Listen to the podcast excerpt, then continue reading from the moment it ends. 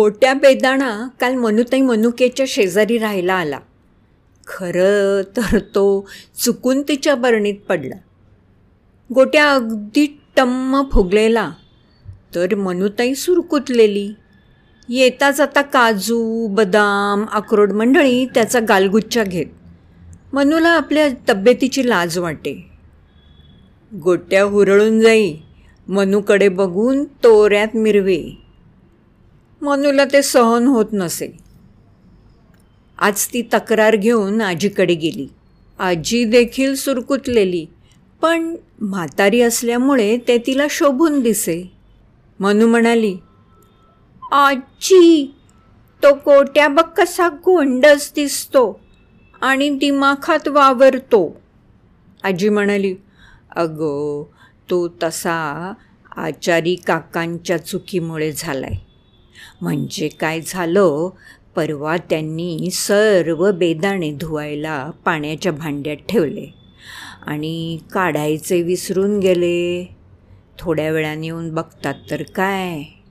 सर्व बेदाणे फुगलेले. मग त्यांना बाहेर काढलं. मनूला अचंबा वाटला.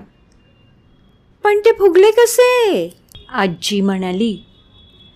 त्यासाठी मला तुला विज्ञान शिकवावं लागेल.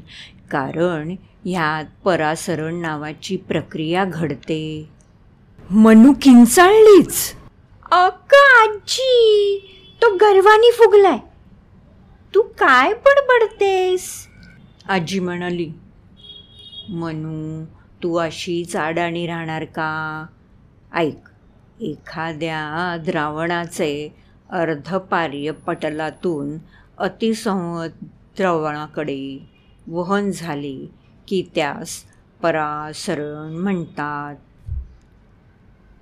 आता मात्र मनुताई बेशुद्ध पडायची बाकी राहिलं होतं. तेवढ्यात आचारी काकांनी गोट्याला बरणीतून बाहेर काढला व इतर बेदाण्यांबरोबर बशीत ठेवला.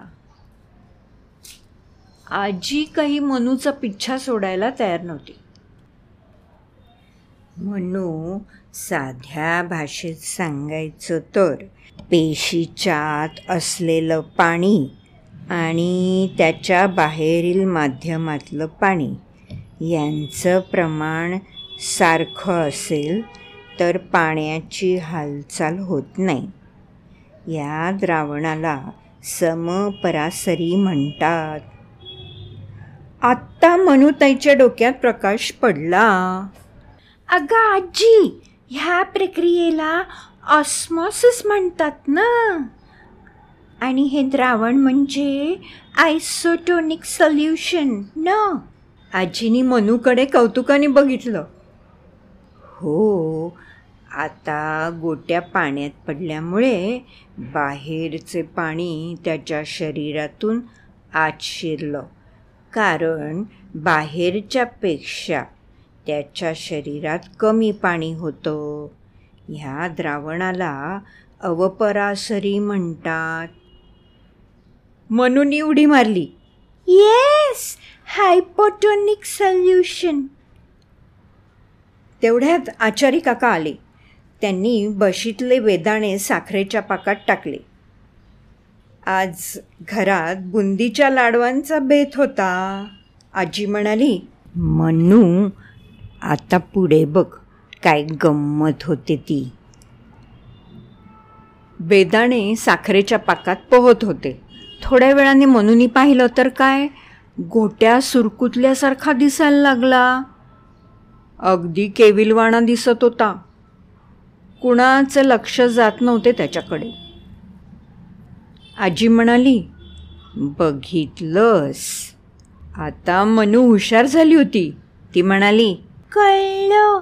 आता तो हायपरटोनिक सोल्युशनमध्ये पडलाय. म्हणजे ते तुमचं हायपरटोनिक सोल्युशन. अतिपरासरी द्रावण. साखरेच्या पाकात पाण्याचे प्रमाण कमी होतं. म्हणून सर्व बेदाण्यांच्या आतलं पाणी शरीरातून बाहेर आलं. दोन्हीकडचं पाण्याचं प्रमाण सारखं हवं न? म्हणून बेदाणे आकसले. आता मात्र आजीवर बेशुद्ध व्हायची पाळी आली. पण मनुताई नाराज झाली होती. कारण गोट्या एका बुंदीच्या लाडवावर जाऊन बसला. आता त्याचा बळी जाणार होता. एक लाडू गट्टम करता करता विनू वाचू लागला.